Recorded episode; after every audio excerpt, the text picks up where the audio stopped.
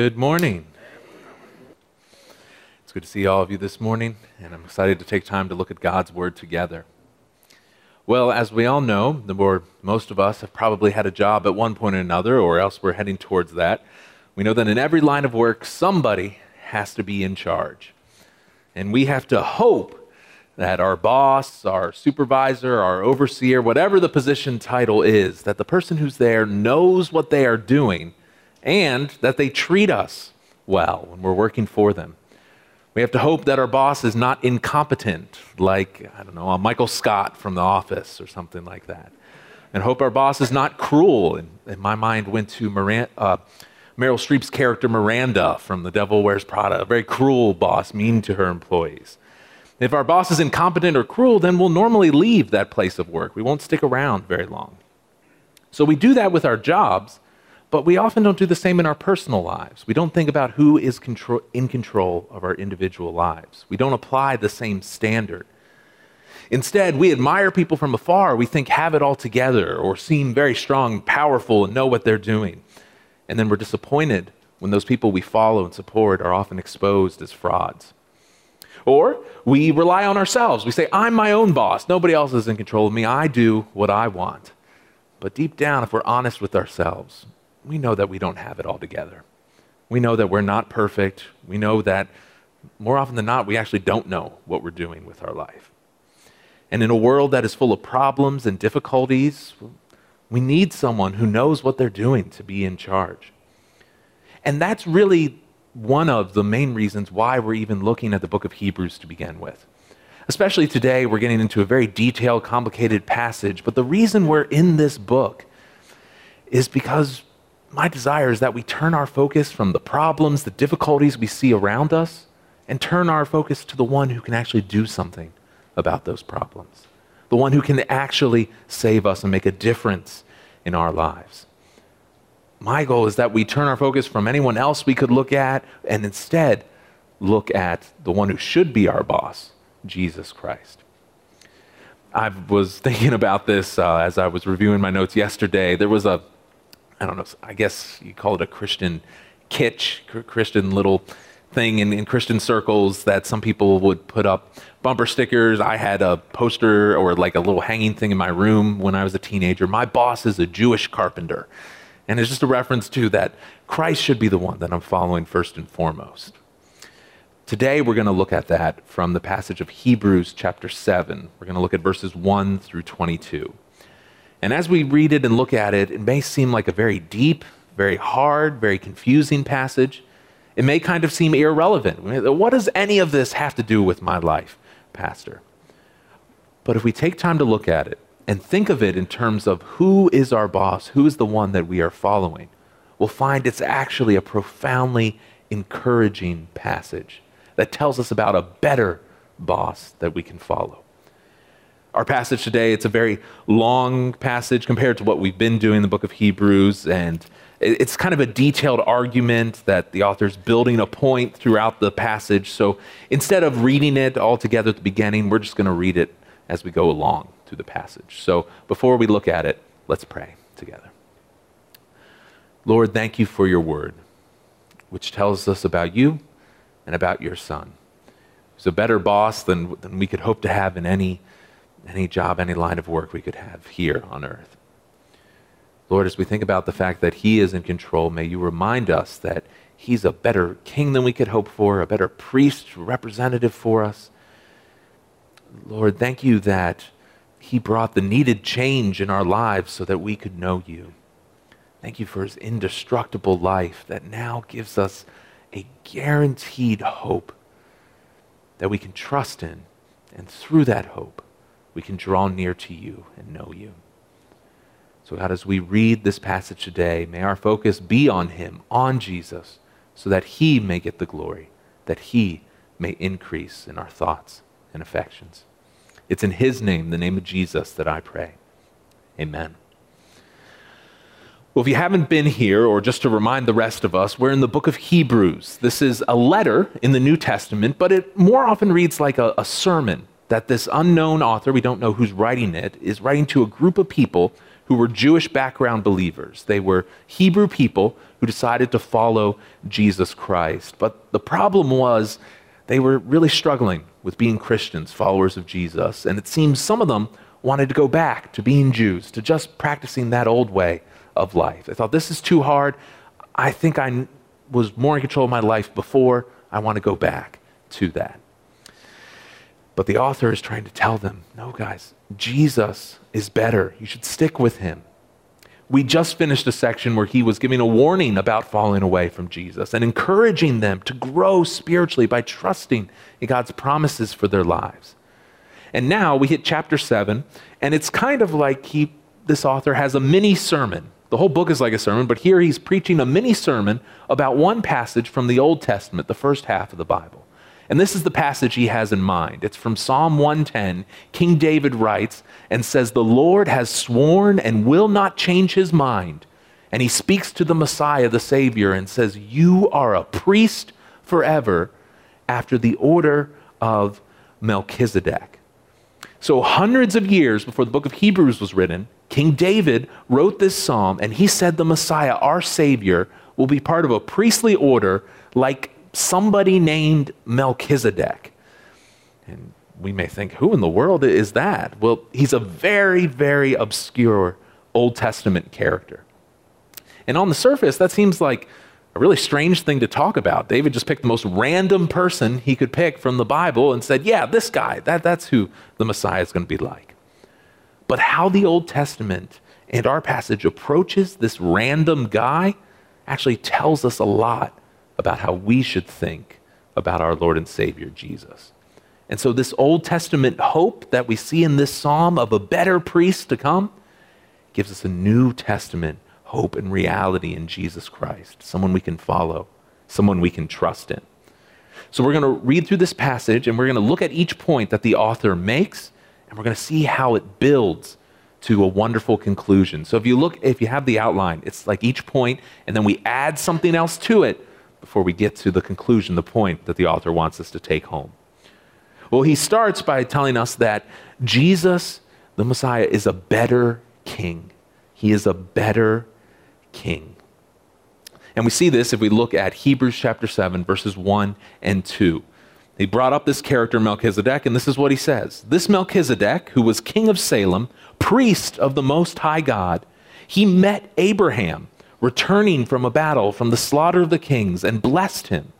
And to him, Abraham apportioned, he gave a tenth part of everything.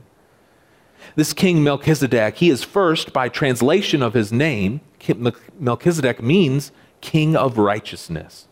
And then he is also king of Salem, and that is king of peace.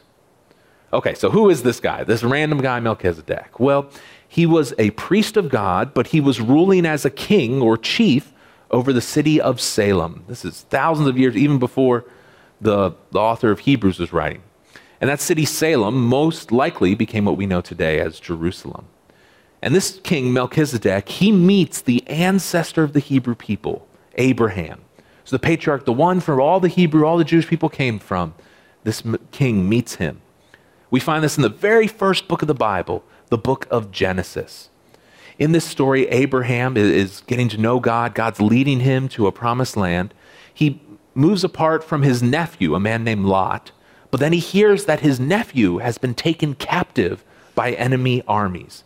And so Abraham goes to the rescue, and despite overwhelming odds, he's able to beat those people who took his nephew captive and free him, along with many others that were taken captive by this army. And he brings them back home.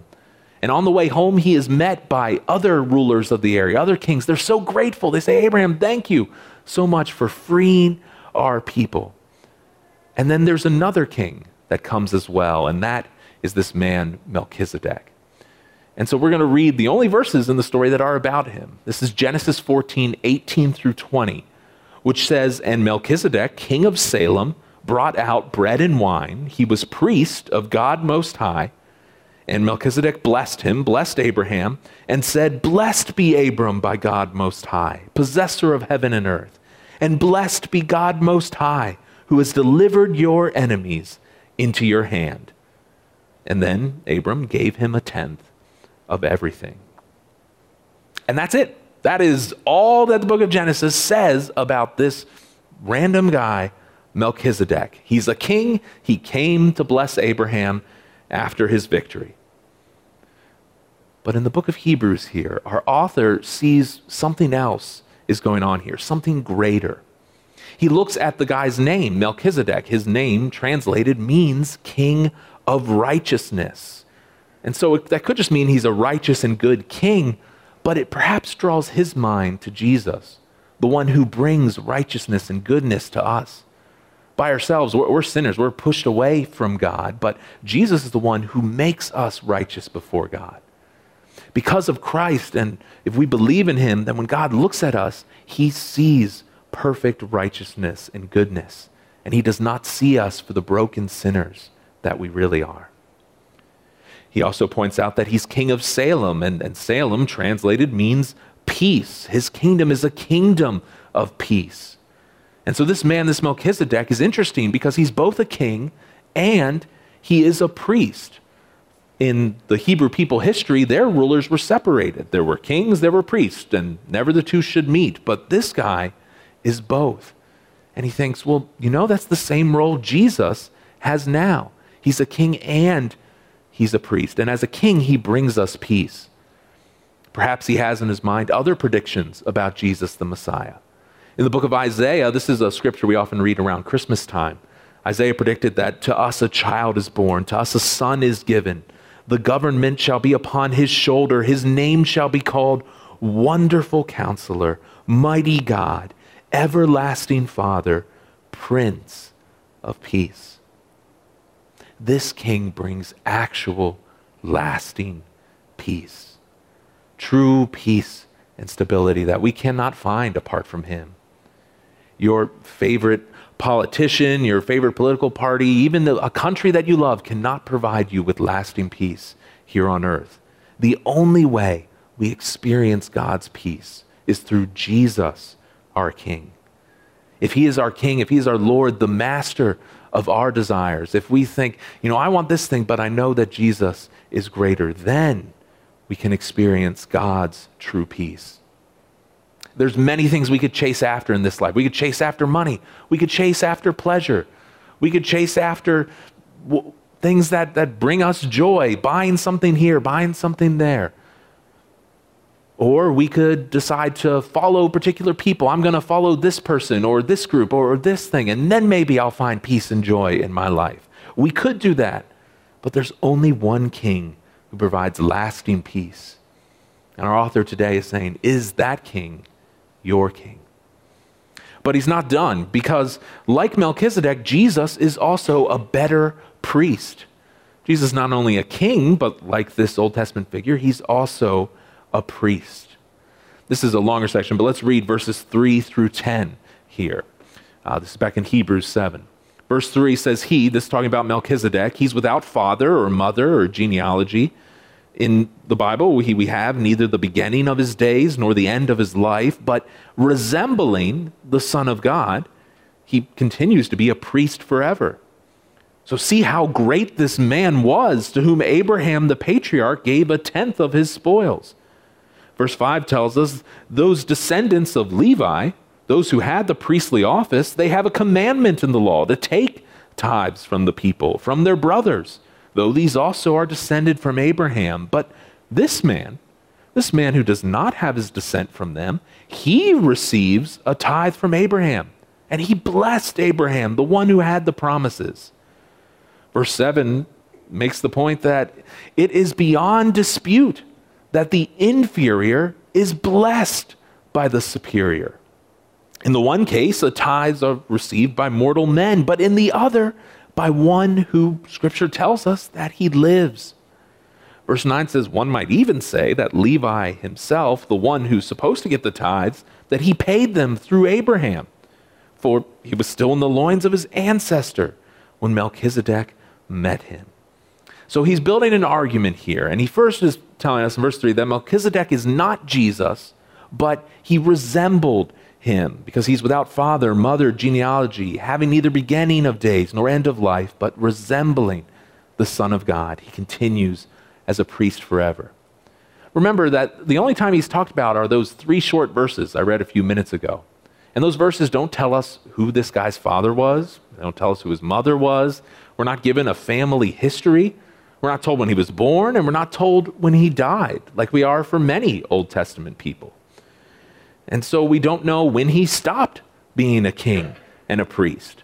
And so the author is saying, since it doesn't tell us, we could say, he's not saying in reality, but he's saying we could say that him serving as a priest continued forever. As far as we know, he remained a priest of God.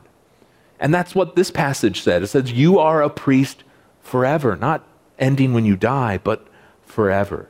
So, in the same way, Jesus is our eternal priest. Well, one pastor explains it this way. So he's making an allegory, a point. He's saying what was kind of allegorically true of this guy Melchizedek. We don't know when he was born and when he died. Well, that's literally true about Jesus because Jesus has existed forever. He had neither beginning of days nor end of life. And you may be saying, well, Pastor, why are you getting lost in all this? Because that's who Jesus is. He lives forever. And that means he is always there for us. He is our priest. And you may get hung up by that word, but all that means is that he represents us before God. He's the one who stands in between us and says, God, I'm guarding after these people, looking after them. He is the one who's between us and a perfect holy God. He is our go between. Next week, we'll look at this verse, and we read it uh, a few moments ago. It says, consequently, because of all this, Jesus, he is able to save to the uttermost those who draw near to God through him. How can Jesus save us? Because he always lives to make intercession for them. He's between us and God. He stands in the gap between us. He represents us. The point our author is making is that this random guy in the Old Testament, Melchizedek, he was a type, he was foreshadowing, looking ahead to Christ. We see this a lot in the Old Testament. There's somebody who they're doing something great, and then perhaps later they'll say, that person doing that was kind of like how our Messiah will be. You could think about King David. Scripture says he's a man after God's own heart. And wasn't that Jesus living after God? Again, it's foreshadowing things to come. Another quote from that pastor F.B. Meyer, I, I really like how he's looking at it. He says, It's as if the Father, if God, could not await the day of his son's entrance. He couldn't wait for Jesus. And so he anticipates, he looks ahead to what Jesus is going to do, the marvels of his ministry, by embodying its leading features in miniature. In other words, he's saying that he put like people who were kind of like Jesus, not perfect, but who reflected Jesus a little bit. They're sprinkled throughout the Old Testament until when we get to Jesus, we're like, wow, this is the person we were waiting for. So we, when we're reading the Bible, we should read something like the story of David, and we think, wow, man, David was a great king. I, I wish we had a king like that who was in charge. Oh, wow. And we go back to reading. Maybe we read about Moses and we think, oh, wow, Moses, he was a great leader. I wish we had a spiritual leader like Moses. Oh, wow. Or perhaps we come across this random guy, Melchizedek. He's like, huh, this guy's both a priest and a king. Oh, wouldn't it be great if we had somebody who was both of those things for us? Someone who was in charge and someone who stood between us and God. Oh, that would be great. And his point is that that's God's intention through Scripture is to build those things, to whet our appetite, give us appetizers before the main course of Jesus arriving. That's what he wants the readers to do here, our author. He wants them to see, think about what this means for us. See how great this man was, to whom Abraham gave a tenth of his spoils. Abraham was a great man. He was the patriarch, the father of the people of Israel. He's given this great title of respect, a patriarch, the head of the family. Yet, Abraham gave a tithe, or 10%, of what he won in battle to this man, this seemingly strange, random person who pops up named Melchizedek. He somehow believed that this man represented God, that this man should receive what God had given him in battle. Why does this matter, Pastor John? Well, if we look at the next couple verses, verses 5 and 6, they tell us that in the Old Testament law, this wasn't how it was supposed to work. In the Old Testament law, the Hebrew people, the Israelites, were supposed to give a tithe, 10%, to one of the 12 tribes, to people in this one group, this 112th part of their nation, known as the Levites. As it says in verses 5 and 6, it was the descendants of Levites. They are the ones who received the priestly office. They're the ones who have a commandment in the law to take tithes from the people, from their brothers, even though they're all descended from Abraham. But this man, this Melchizedek, he does not have his descent from them, but he received tithes from Abraham. He blessed the one who had God's promises. So instead of giving it to who was supposed to be, it goes to this man, which is so strange. The law explicitly told the people that the tithe of the people of Israel, which they present to the Lord, they're to give to the Levites as an inheritance.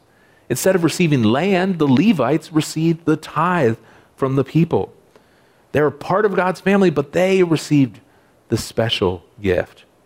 But Abraham, who was supposed to be the big head, instead he gives a gift to this other guy. And this other guy, Melchizedek, blesses him. This would probably have caused those reading this to scratch their heads. They would have said, wait a minute. God gave promises to Abraham. He told Abraham that he would have descendants. He told Abraham that he would bless him. Why is this other guy blessing him instead? Well, the author addresses this in our text, verse 7. He says, It's beyond dispute. The inferior is blessed by the superior. Logically, one who is superior gives a blessing to someone below them. It's beyond dispute, without a doubt. Maybe it helps to read it in another translation. The New Living Translation puts it this way Without question, the person who has power to give a blessing is greater than the one who is blessed.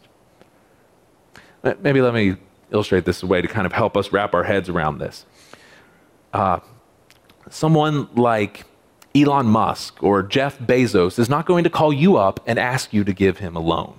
That's probably not going to happen because they don't need a loan from you. They have far more money than, than we'll ever have. They don't need a loan from us.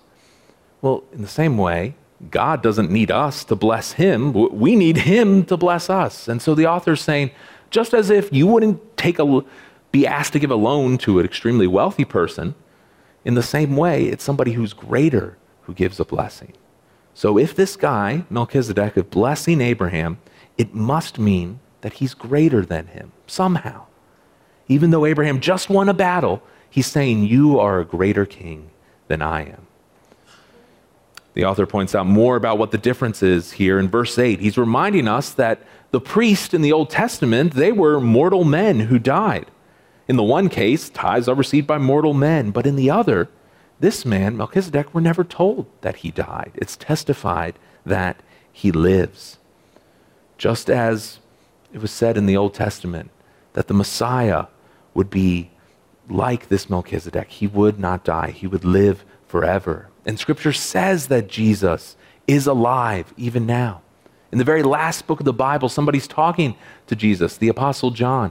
And when he sees him, he falls at his feet as though dead. He lays his right hand on me and said, Fear not, I am the first, the last, the living one. I died. Behold, I am alive forevermore. I have the keys of death and Hades. The author's making a simple point. He's saying Jesus must be greater than the priest we knew when we were practicing Hebrews and Jews. They died, but he lives.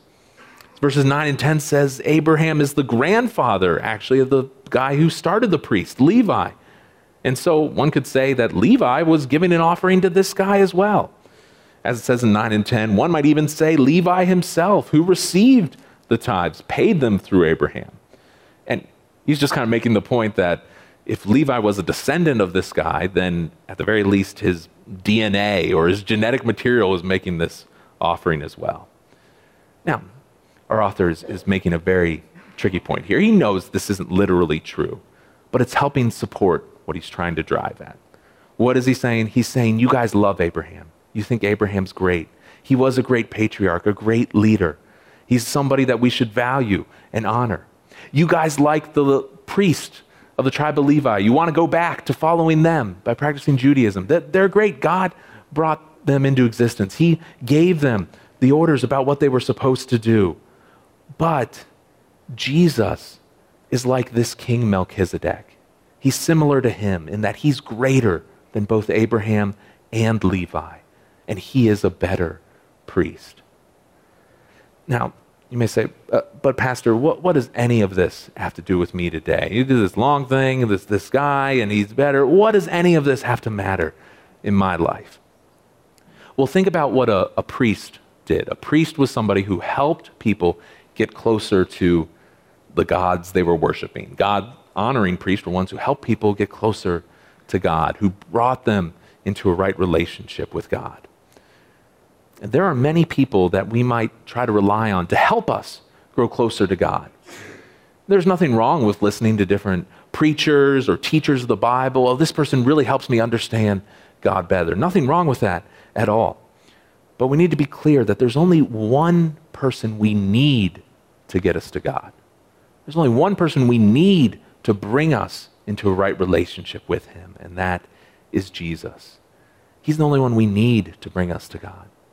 You don't need a pastor, you don't need a priest, you don't need a spiritual guru, and you can't do it alone. Jesus is the one we need to bring us to our Lord. And so, anybody who you listen to who says they're teaching from the Bible, they're only helpful insofar as they point your attention to Jesus Christ. This is a big book with a lot of stuff in it. And you can find lots of people who will use this book to say a whole bunch of things. They'll use this book to talk about money and what you should do with your money. They'll use this book to talk about politics, who you should vote for. They may even use this book to tell you what type of diet you should have.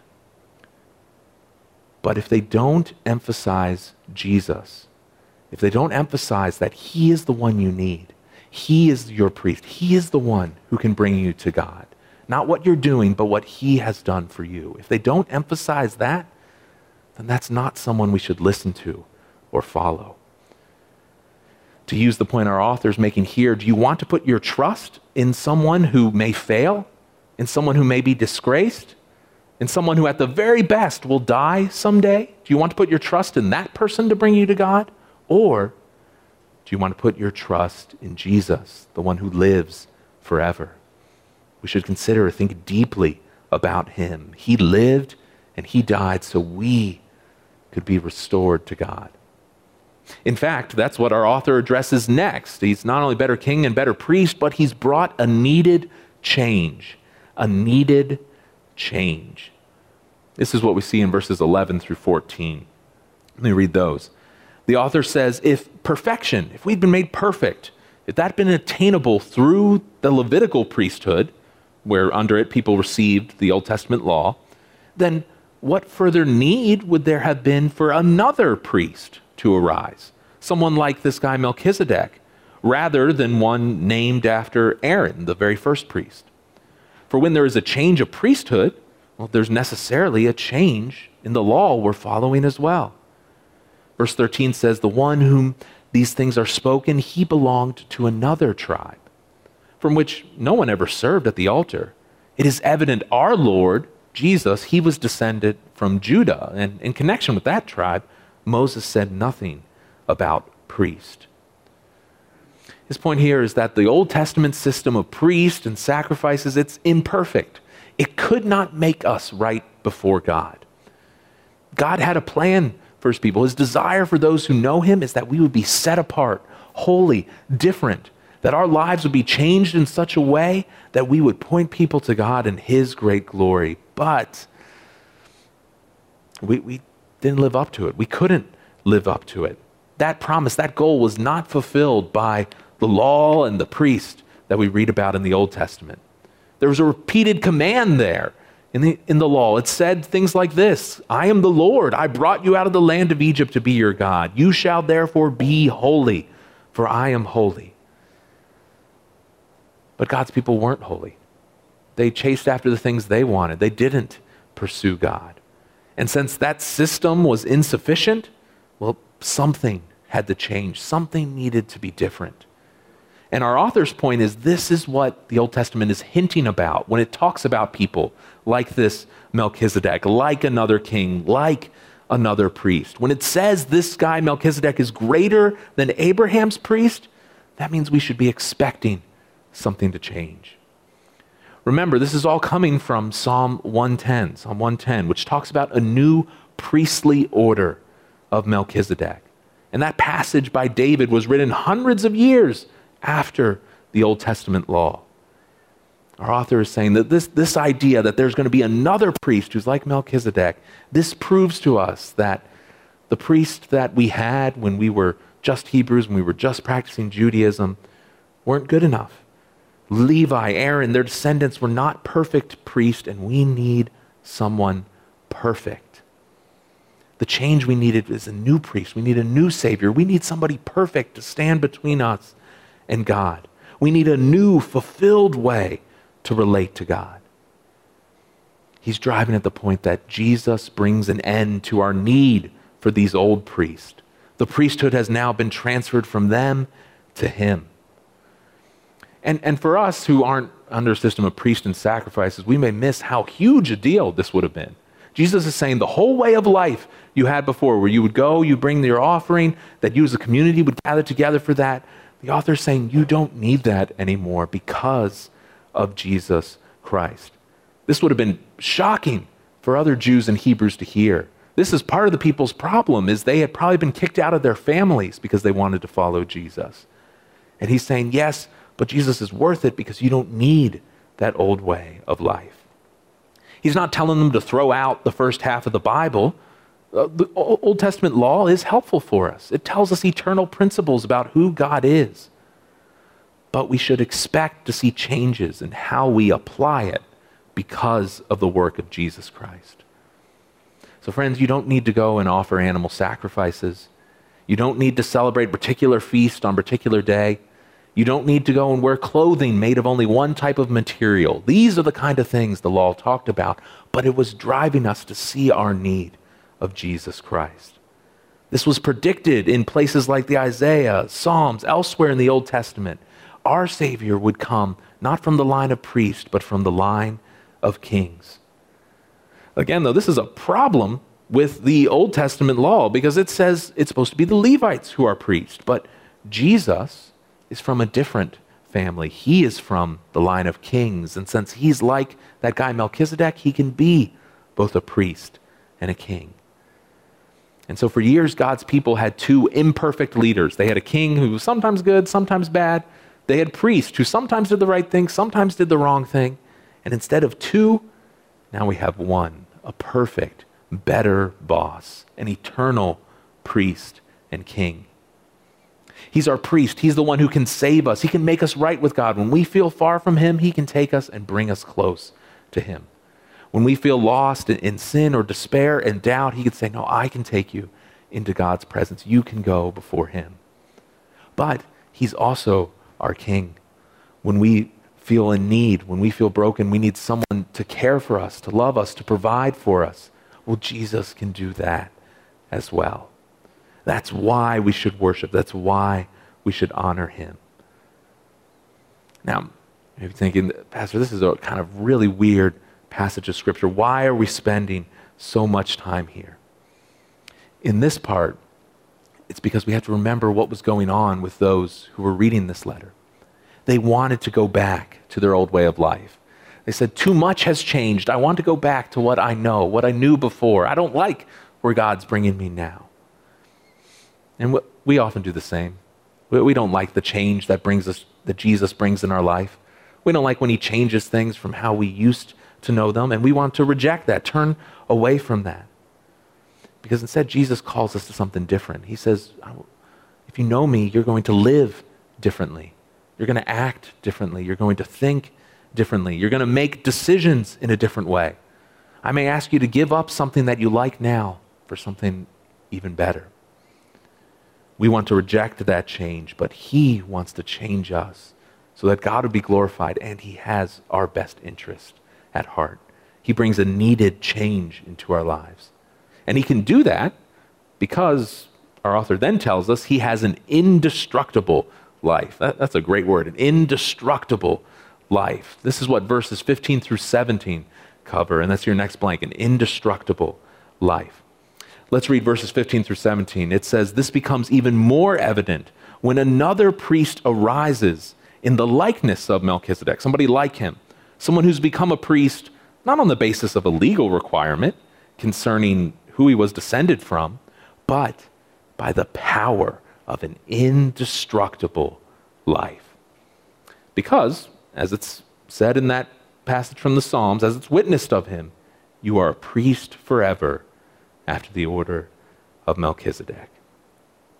Jesus is not a priest based on who his father was. He's a priest, our representative, the one who stands between God and us because of his indestructible and endless life. Because he rose from the grave and death could not conquer him. So he cannot be destroyed. He serves as our priest, our representative forever.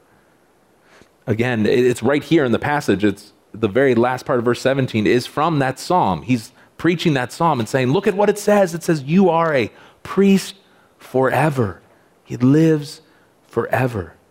And his resurrection makes it so evident that something has changed from the Old Testament law. Every other priest dies, but he does not. He's truly 100% fully perfect.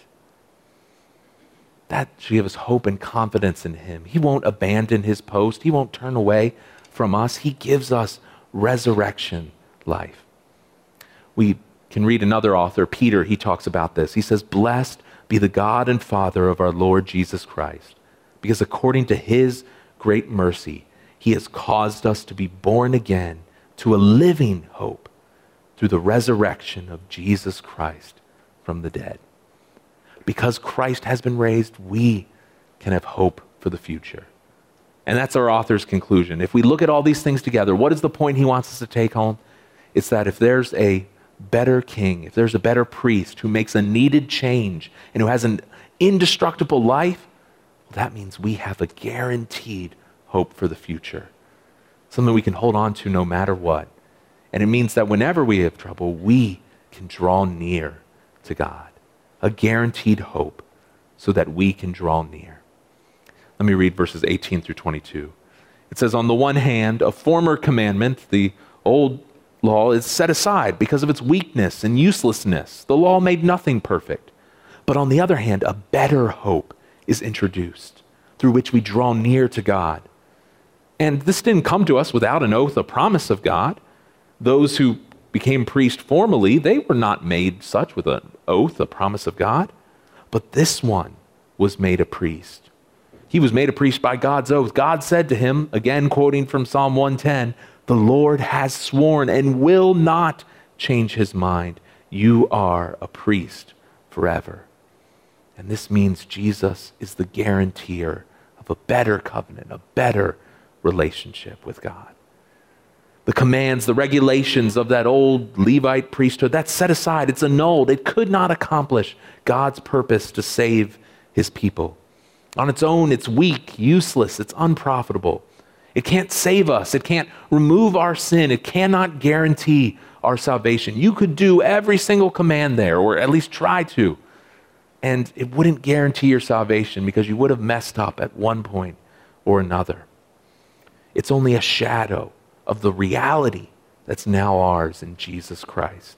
Only He sets us free. The Apostle Paul would put it this way He said, The law of the Spirit of life has set you free in Christ Jesus from the law of sin and death.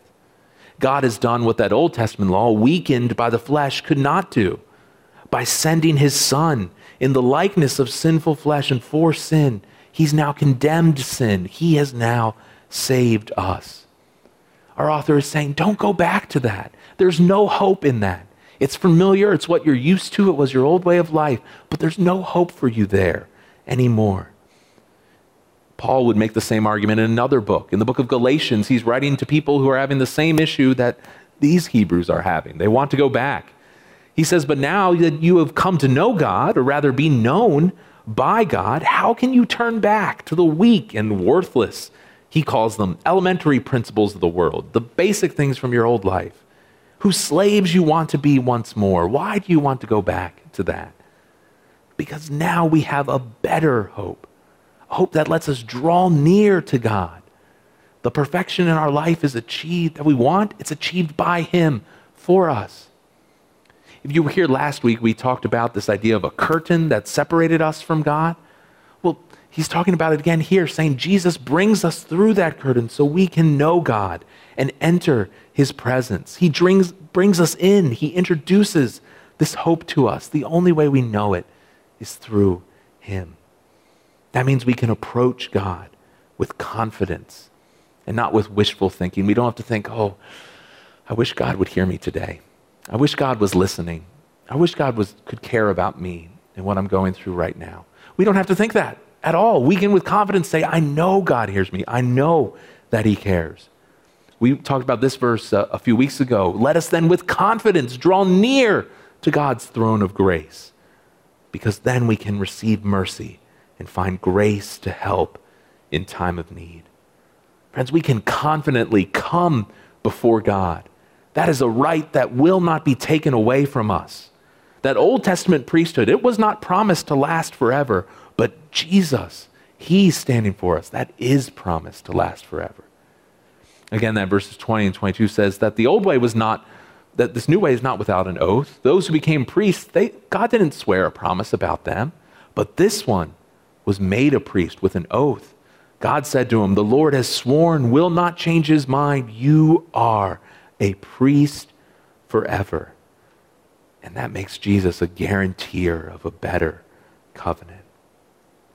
We, we used that idea of guaranteed last week. God has given us a guaranteed promise to trust in Jesus. He's been set apart. He is now our representative. We can rely on him. He has authority that's based on the fact that God does not go back on his promises. God swore Jesus will be an eternal priest, and God will not change his mind. Our faith is secure in him forever. There's not something better that's going to come along. We don't have to wait and see is God going to change his mind again? Is he going to do something different again? No, there are no more updates to come in the faith of Jesus Christ. This is the definitive version of salvation. There's other faiths that say that uh, Christian faith isn't good enough, you need to add something to it. That's what uh, Islam says. That's what Mormonism says. God said some more things. You need to know what he said. No, our author's saying God has now fully revealed himself forever. He has fully revealed his plan through the person and work of Jesus Christ. As Charles Spurgeon said, the gospel is God's ultimatum he will go no farther. We have a proclamation of mercy to men, the last Savior, the last foundation for hopes to be built upon, the last foundation in which sin, the last fountain in which sin can be washed away, the last door of hope by which men shall escape from the guilt and punishment of sin. This is the last way. This is the only way. And so faith in Him is a better way to relate in God. It's a better covenant, a better agreement with God. It's not that the first part of the Bible is bad or wrong or defective. It's just, it's temporary. The, the laws, particularly some of them and how they're applied, the Hebrew people failed to live them out, and they were meant to po- point us toward Jesus. We'll talk about in a few weeks that Christ has obtained a ministry that is as much more excellent than the old as this now this agreement with God that he mediates for us is now better. It's enacted on better promises. God has promised Jesus has paid the down payment. We'll unpack more about that in a little bit, but let's let's wrap our heads around what is what is the point here? Jesus has provided something better for us. Something lasting, something we cannot find anywhere else. The apostle Paul speaks about this in the book of Acts, and he says, "Let it be known to you therefore that through this man, forgiveness of sins is proclaimed to you. The only way you find forgiveness and being right with God is through what Jesus Christ has done. By him, everyone who believes is freed from everything that you could not be freed by, by the law of Moses. Faith in Christ is not about a checklist about things we do. There's not a, well, I need to do this, this, and this to make my life right before God. No, it's about Jesus has done something. He has done something that if we believe and trust in, if we turn away from our old sin, we believe in what He has done, then we can be restored to God. We can draw near to God through him. So let me ask have you done that? Have you drawn near to God through Jesus Christ? He is all that you need. I would urge you to come to know him if you don't. Come to know him because he's the only one who can save. He can help us live in a place of true freedom, not in slavery to rules or other people's expectations, but true freedom of I know God. He knows me because of Jesus Christ. You can talk to me about that. You, you can call to God yourself. You can just call out to Him or talk to someone about, I, I don't quite understand. How can I know Him? It is important to know and have a relationship with Him. And if we do know Him, then we have this wonderful news to celebrate. We shouldn't let our life be based on following somebody else or, or some other person be in charge, but instead say, No, Jesus, you are in charge. You are the one I will rely on. Thank you for what you have done for me. Thank you for your work on my behalf. And one way we thank him is by responding in praise and worship. So let's do that now because he is worthy.